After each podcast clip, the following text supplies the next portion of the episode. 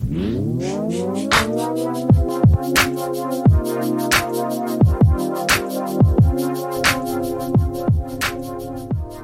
is the Young Gunners from Texas Young Lawyers Association. We cut through the noise and discuss practical tips and challenges facing new attorneys in Texas and the United States.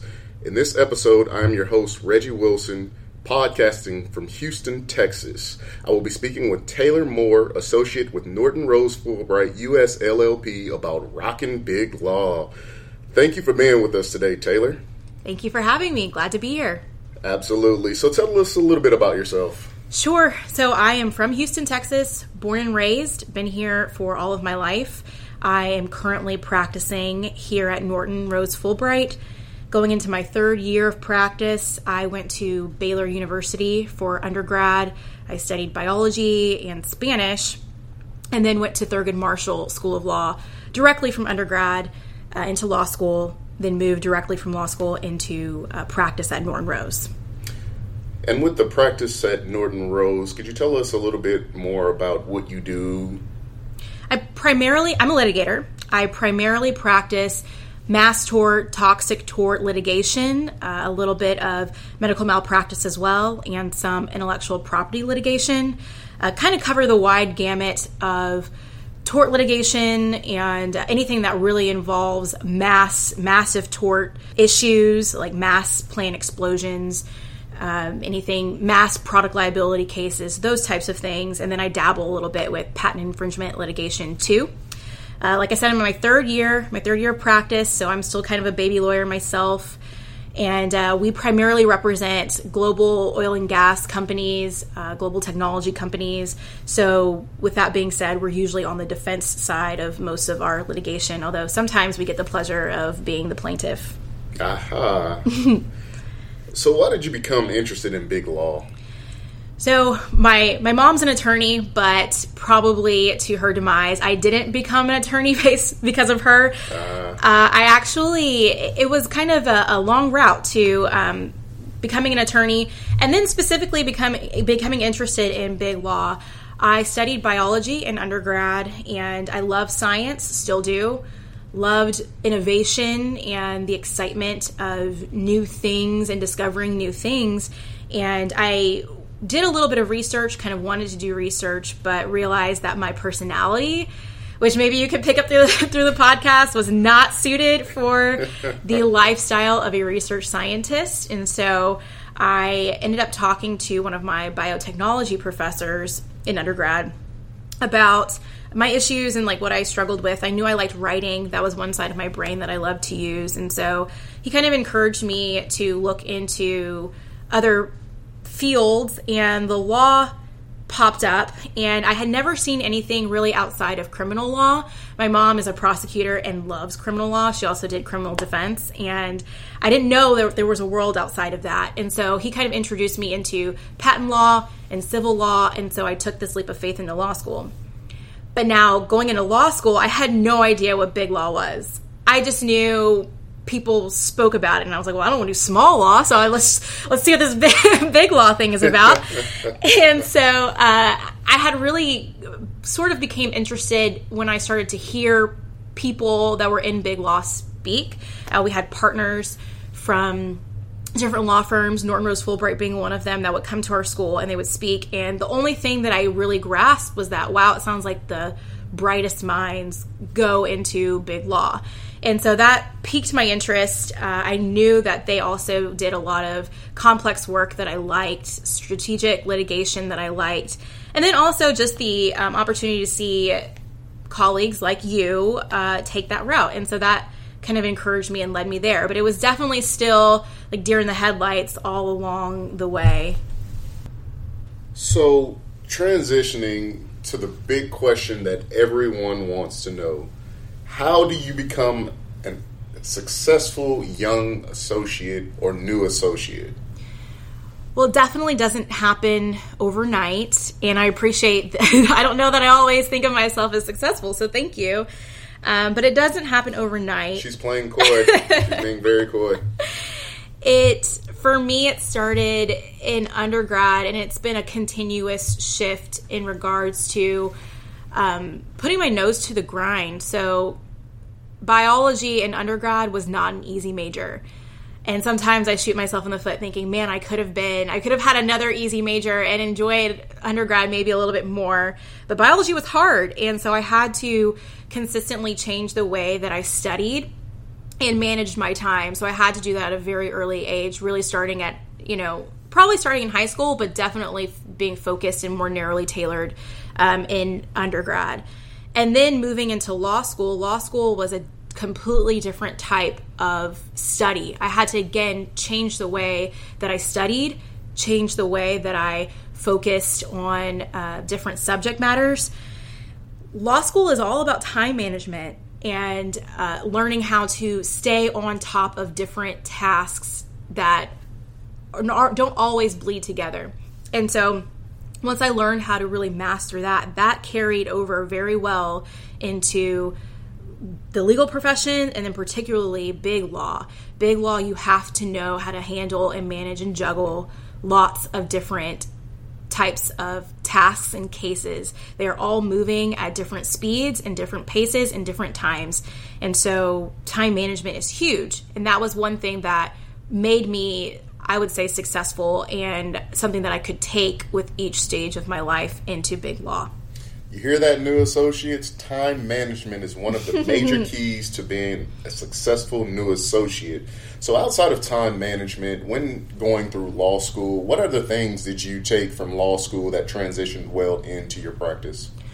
So one thing for me was changing the way I thought about the legal about the law, I guess. Having a science background, everything was very black and white. Everything was very one plus one equals two, pretty binary. And going into law school, I had to really open my mind to thinking strategically about the practice of law and strategically about the law. Not everything has a right answer, which was very different for me. And learning that and shifting my mind into thinking in a more Socratic way, thinking more broadly and openly about issues and problem solving uh, was different. And um, it was fun. I mean it, it's creative. It gives you more creative expression in your practice and profession. And that is something that i had to take from law school into the practice of law because whoever said that there's a right answer in in the law they were wrong. They they didn't practice law. They were not a litigator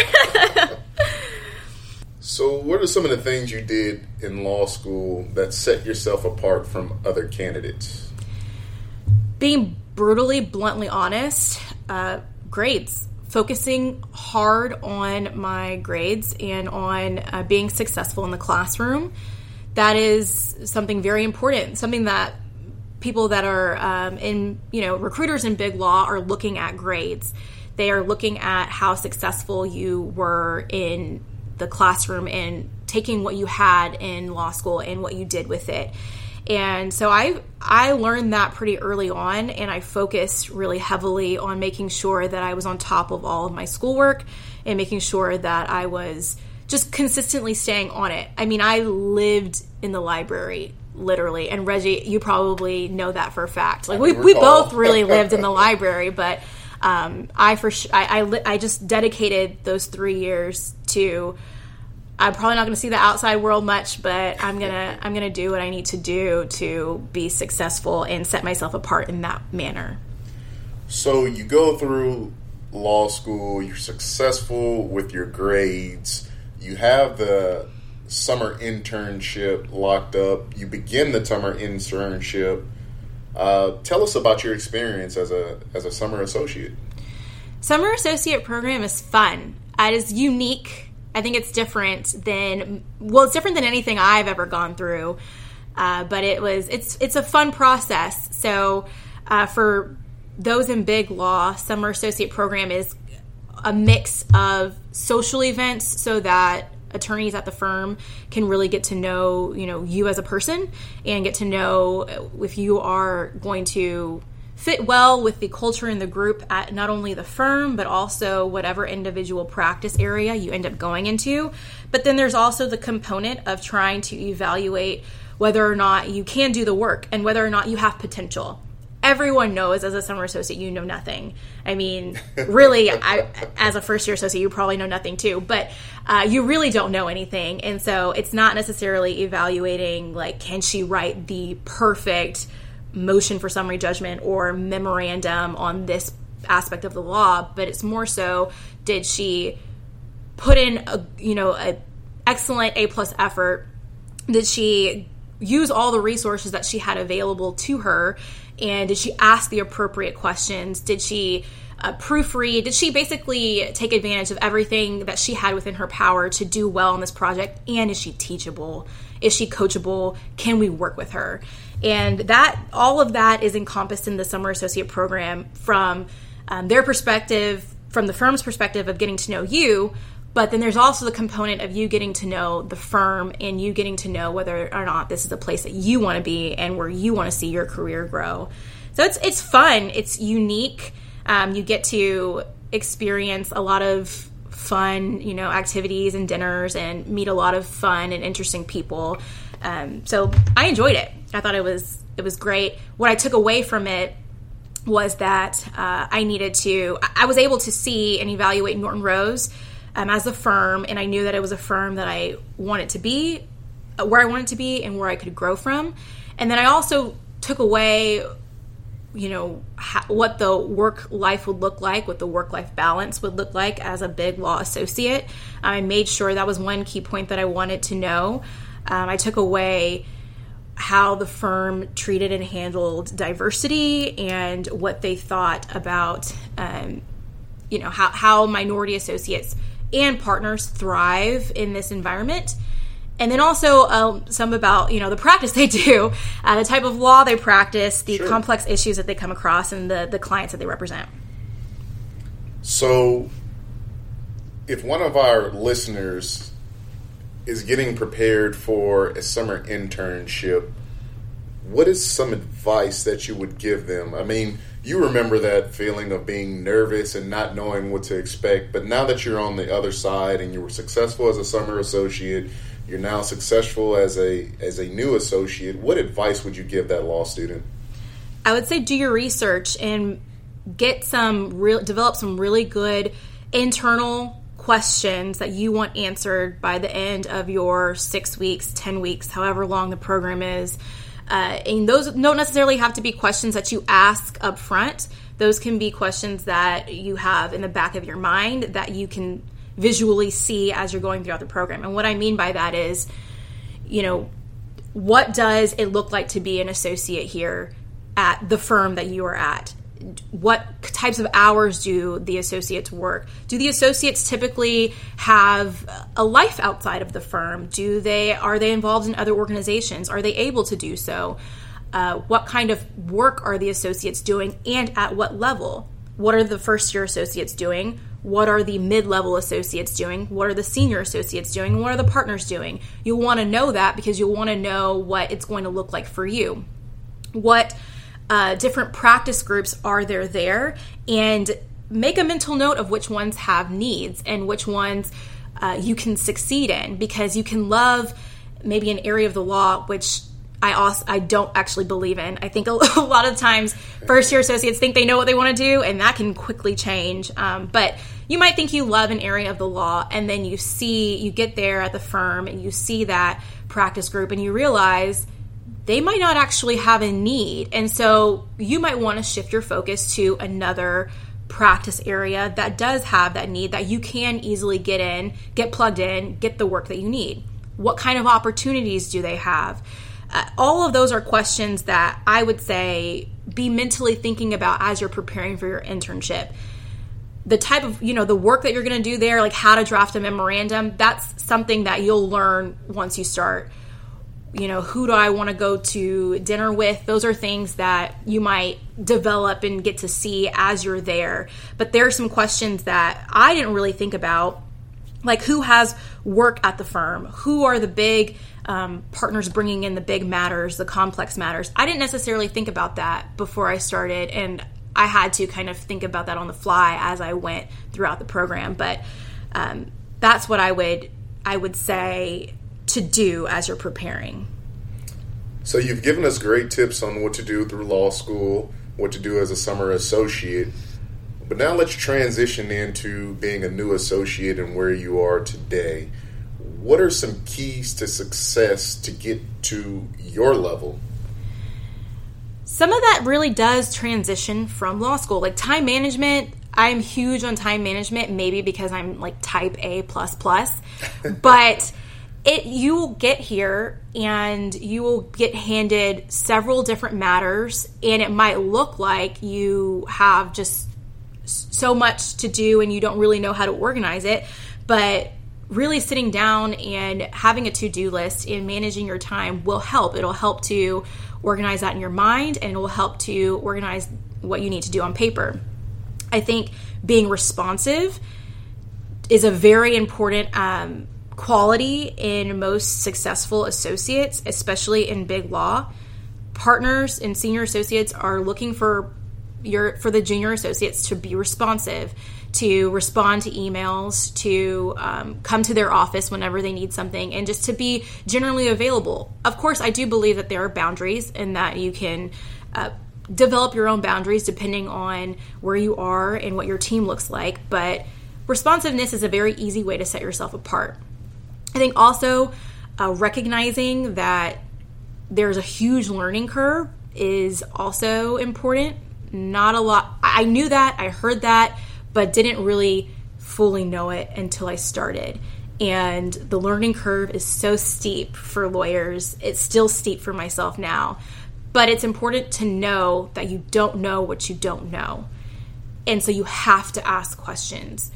It is so so key and so important not to just try to do something on your own if you have a huge overwhelming question and you just want to kind of you, you think that you can just kind of figure it out go ask. I guarantee that even if you don't feel comfortable asking a partner ask the senior associate. Or if you don't feel comfortable asking the senior associate ask a closer colleague who has probably done something similar who can help you. And also cut, it cuts down time you know? It cuts down that anxiety of feeling like i don't know what to do and i'm struggling. Well thank you for some of those keys to success.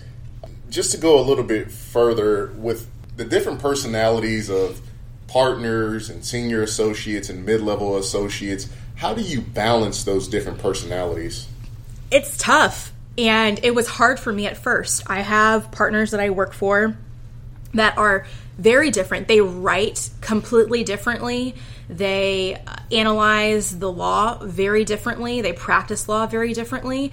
And my first my first thought was to utilize the resources I had and to go to their senior associates and talk to them and say, "Hey, listen, uh, you know, partner A, it seems like he, you know, wants this or is asking for this. What does this mean?"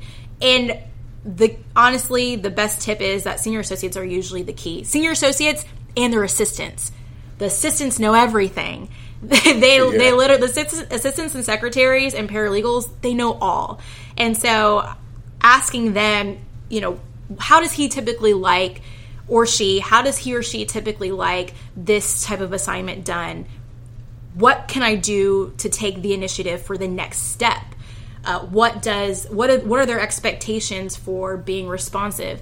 Those people senior associates and paralegals staff secretaries and assistants they know all of that stuff. Some of them have been working for the for the partners for decades and they can give you some really good insight as to how to balance and manage two completely different type of partners and um, personality types so this one may be a hard one, and and you may still be working to figure it out.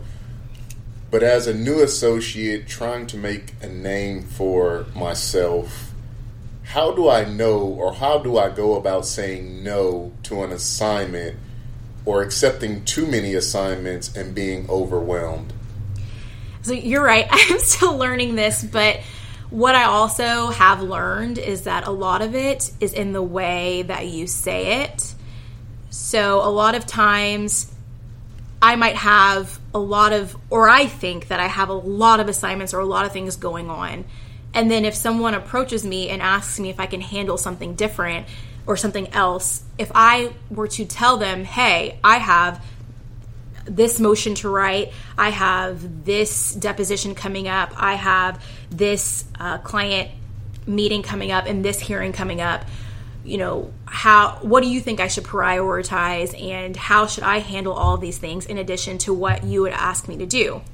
Most of the time that senior associate or that partner will know, okay, you're right. You have too much going on right now. It's probably best that you don't do my assignment or I'll go find someone else. Or, well, listen, let's take a let's break all this down. I know you think that this is going to take a long time to do, but actually it really might not take that long. You probably can knock it out. I actually have a sample for you that you can use and that won't that can be knocked off your plate pretty quickly. Or I know you think that the preparing for this depot might take, you know, so many hours, but actually let me give you an outline. This could take you know, a quicker amount of time. So they can help prioritize and you're off the hook for actually saying no. It's not like you ever said, no, I don't want to do this for you. It was more so asking them for their advice on how to handle all that you have, but also demonstrating to them that you do, you are concerned with the amount of work that you have on your plate. Sometimes, most of the time I found that that works. There is, there are some times where you might have to say, I really do. I, I might be at my maximum capacity. These are the people that I'm working for. If you would like to go, you know, I could speak to those people to let them know that you want me to handle this, um, or maybe you would rather speak to this partner or this senior associate to let you know that I'm handling this, and maybe we can work it out that way. I've also had that approach too, where I just knew I was kind of at my maximum capacity, and it might be better for the partners to duke it out on their own and figure it out. Uh, and so then I don't have to be, again, be the one saying no or be the one turning down an assignment. So, what are some of your biggest challenges with and in big law? A lot of them are, there's several fold. So, there's one area of a challenge being a young attorney being someone who's fairly new in the practice, like I mentioned, the learning curve is so steep. So that is a challenge. It is a challenge every day to sometimes I'll, I'll still get uh, assignments or we'll still come across something that the client is asking for that I'm like, I have never heard of that before in my entire life. I have no idea what that is.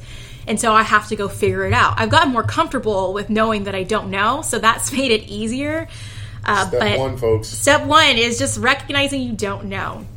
And um, so that is one layer of, of challenge, is just being a, a new attorney.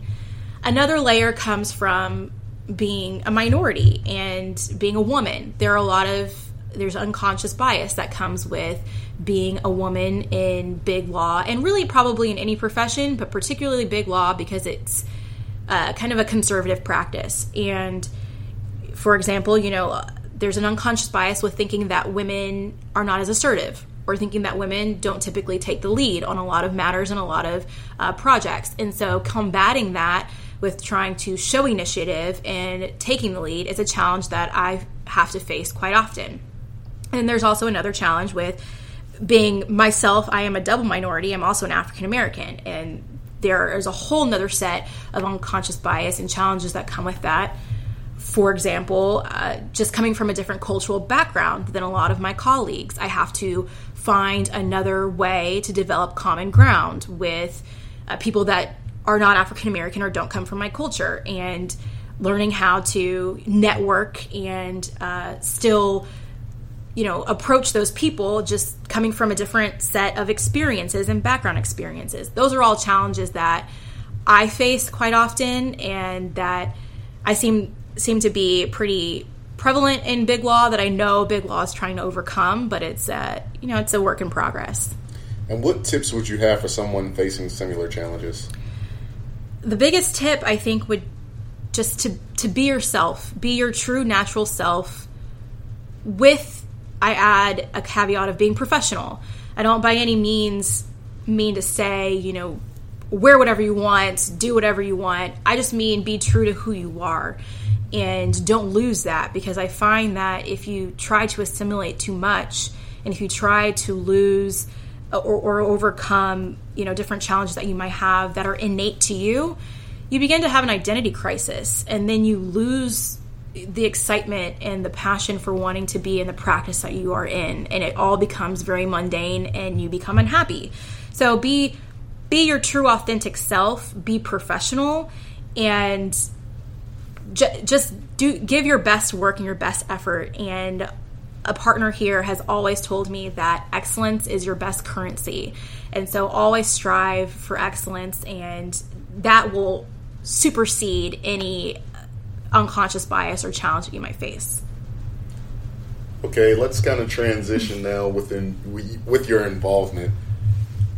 Are you currently involved with any outside organizations or firm committees, or do you dabble in pro bono work? Yes, so all of the above, um, outside and not related to the legal profession at all. I'm pretty involved in my church. I lead a small group that I enjoy doing, and I do that quite often.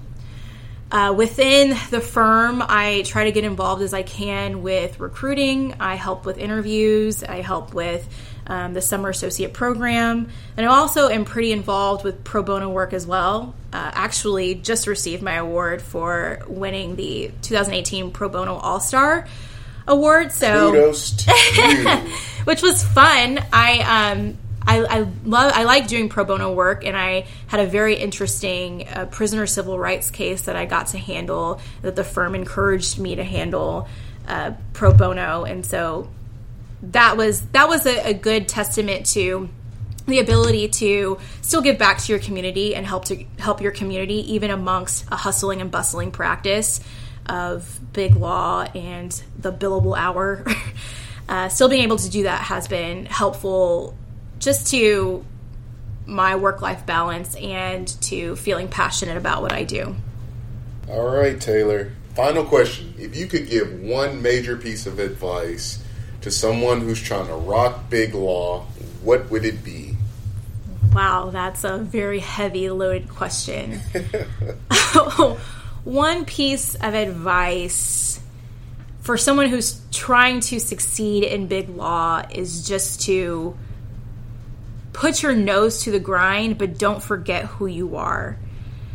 Work hard, but be yourself and don't let go of the things that you love and that you're passionate about because there's going to be times in big law where you feel exhausted and tired and the billable hours knocking on your door but you're going to need something that keeps you going every day and keeps you excited for what you do and then just the fervor of life. So make sure you hold on to something that you really enjoy and that you're really passionate about to keep you going in the practice of big law and to keep you working really, really hard and striving for excellence.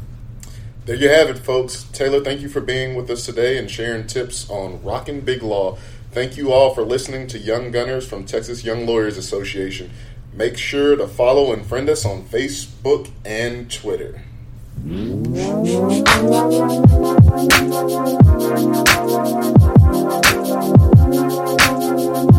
you.